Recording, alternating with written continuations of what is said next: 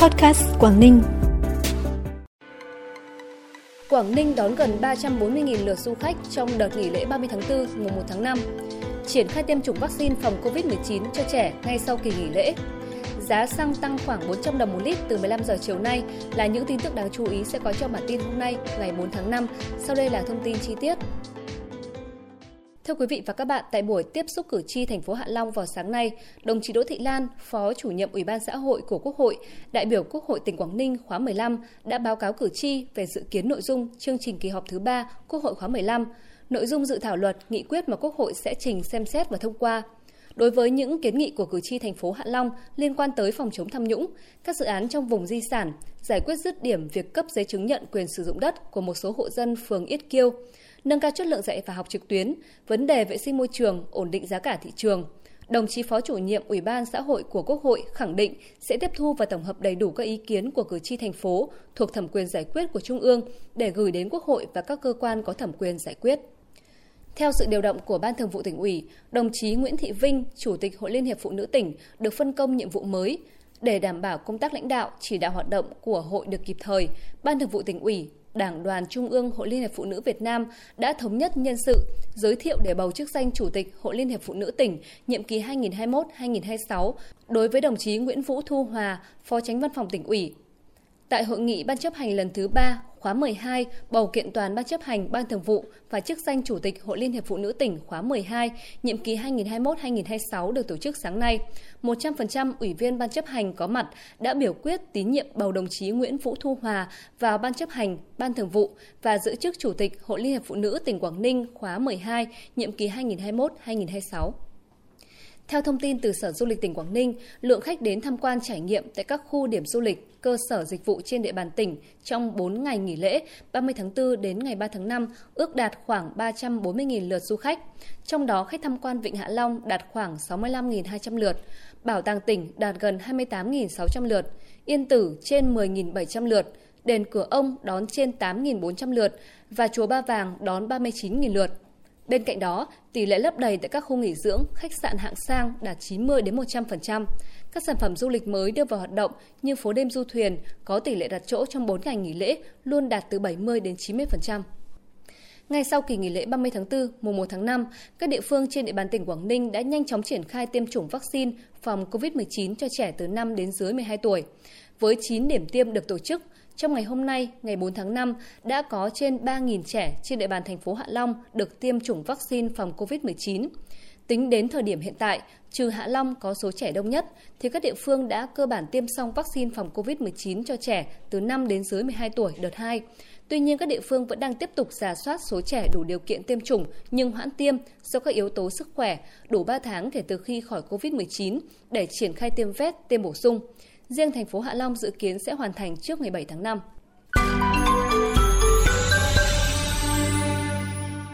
Bản tin tiếp tục với những thông tin đáng chú ý khác. Chiều nay, Liên đoàn Lao động thành phố Hạ Long tổ chức hội nghị trực tuyến sinh hoạt chính trị, học tập và làm theo tư tưởng, đạo đức, phong cách Hồ Chí Minh từ điểm cầu trung tâm tổ chức hội nghị thành phố đến 33 điểm cầu các phường xã trên địa bàn. Tại hội nghị, cán bộ đoàn viên, công nhân viên chức lao động thành phố Hạ Long đã được nghe giáo sư tiến sĩ Hoàng Chí Bảo, chuyên gia cao cấp, nguyên ủy viên Hội đồng lý luận Trung ương, người đã có hơn 40 năm nghiên cứu về cuộc đời, tư tưởng, sự nghiệp của Bác Hồ, ôn lại những kỷ niệm về Bác, những kỷ niệm của Bác với công nhân Quảng Ninh, kể chuyện về hoạt động cách mạng, những sinh hoạt đời thường cho đến những năm tháng cuối đời Bác viết di chúc. Hội nghị nằm trong chuỗi các hoạt động hưởng ứng tháng công nhân và kỷ niệm 132 năm ngày sinh của Bác Hồ 19 tháng 5. Trong hai ngày mùng 3 và mùng 4 tháng 5, tại xã Đồng Văn, huyện Bình Liêu, diễn ra ngày hội kiêng gió. Trong khuôn khổ ngày hội đã diễn ra nhiều hoạt động văn hóa, văn nghệ, thể thao đặc sắc như chương trình khai mạc nghệ thuật giao lưu các làn điệu dân ca của các dân tộc trên địa bàn huyện như hát then, hát bả dung, thi dã bánh dày, thi trưng bày ẩm thực, theo hoa trên vạt áo, trình diễn trang phục dân tộc và các trò chơi dân gian như kéo co, đẩy gậy đồng thời tham quan mua sắm tại gian trưng bày giới thiệu sản phẩm ô cốp, nông sản địa phương và chợ phiên Đồng Văn. Ngày hội kiêng gió là một trong những hoạt động văn hóa tinh thần đặc sắc của đồng bào dân tộc Giao Thanh Phán Bình Liêu, được tổ chức hàng năm và là một trong số các sự kiện kích cầu du lịch của Bình Liêu năm 2022. Tại SEA Games 31, Quảng Ninh đồng đăng cai tổ chức 7 môn thi đấu ở nhiều địa điểm. Để góp sức vào thành công của kỳ đại hội lần này, Quảng Ninh đã huy động hơn 300 tình nguyện viên là những sinh viên ưu tú có trình độ ngoại ngữ của trường Đại học Hạ Long tham gia hỗ trợ các phần việc của SEA Games. Tất cả các tình nguyện viên có sức khỏe tốt, sự nhiệt tình, khả năng giao tiếp tốt, đã tiêm tối thiểu hai mũi vaccine phòng COVID-19 và đặc biệt là kiến thức hiểu biết cơ bản về thể thao nói riêng và văn hóa con người Quảng Ninh nói chung. Trước khi được lựa chọn, hơn 300 tình nguyện viên này đều đã được tham gia các chương trình tập huấn bồi dưỡng của tỉnh về kỹ năng phục vụ tại SEA Games, đảm bảo hỗ trợ tốt nhất cho ban tổ chức và các đoàn thể thao trong suốt thời gian thi đấu tại Quảng Ninh. Chuyển sang phần tin trong nước, Liên Bộ Công Thương Tài chính cho biết giá xăng E5 RON92 từ 15 giờ ngày hôm nay cao nhất là 27.460 đồng một lít, tăng 330 đồng. RON95 là 28.430 đồng một lít, tăng 440 đồng. Trong các mặt hàng dầu, duy nhất dầu diesel tăng giá bán thêm 180 đồng lên mức 25.530 đồng một lít. Dầu hỏa vẫn giữ nguyên giá là 23.820 đồng. Còn dầu ma rút giảm 240 đồng một kg về 21.560 đồng. Trong kỳ điều chỉnh giá xăng lần này, cơ quan điều chỉnh không chi quỹ bình ổn xăng dầu với các mặt hàng mà tăng mức trích lập vào quỹ bình ổn xăng dầu nhằm hạn chế mức tăng của giá xăng dầu trong nước và duy trì dư địa cho các đợt điều hành tiếp theo. Theo quy định của Bộ Giáo dục và Đào tạo, từ ngày hôm nay, mùng 4 tháng 5 đến ngày 13 tháng 5 là khoảng thời gian học sinh trên cả nước đăng ký dự thi tốt nghiệp trung học phổ thông năm 2022. Trong quá trình ghi phiếu đăng ký dự thi, Bộ Giáo dục và Đào tạo lưu ý để được xét công nhận tốt nghiệp trung học phổ thông, học sinh học chương trình giáo dục trung học phổ thông phải dự thi 4 bài, gồm 3 bài thi độc lập là toán, ngữ văn, ngoại ngữ và một bài thi do học sinh tự chọn trong số 2 bài thi tổ hợp. Còn học viên học chương trình giáo dục thường xuyên chỉ phải dự thi 3 bài, gồm hai bài thi độc lập là toán, ngữ văn và một bài thi do học viên tự chọn trong số 2 bài thi tổ hợp. Với bài thi ngoại ngữ, học sinh được tự chọn một trong 7 ngôn ngữ, tiếng Anh, tiếng Nga, tiếng Pháp, tiếng Trung Quốc, tiếng Đức, tiếng Nhật và tiếng Hàn. Tin quốc tế, Bắc Kinh hôm nay đóng cửa 40 ga tàu điện ngầm, khoảng 12% số trạm trong mạng lưới để ngăn chặn dịch COVID-19 thủ đô của Trung Quốc đang nỗ lực ngăn chặn đợt bùng phát mới bằng hàng loạt biện pháp như liên tục xét nghiệm 20 triệu dân, phong tỏa khu dân cư phát hiện ca nhiễm, đóng cửa các điểm du lịch, cấm ăn uống tại nhà hàng, đóng cửa một số trung tâm thương mại và trường học, siết hạn chế đi lại trong kỳ nghỉ lễ mùng 1 tháng 5.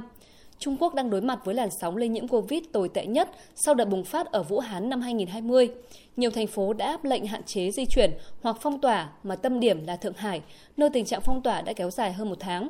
Bắc Kinh hôm nay ghi nhận 51 ca COVID-19, trong đó 5 ca không triệu chứng, còn Thượng Hải ghi nhận gần 5.000 ca.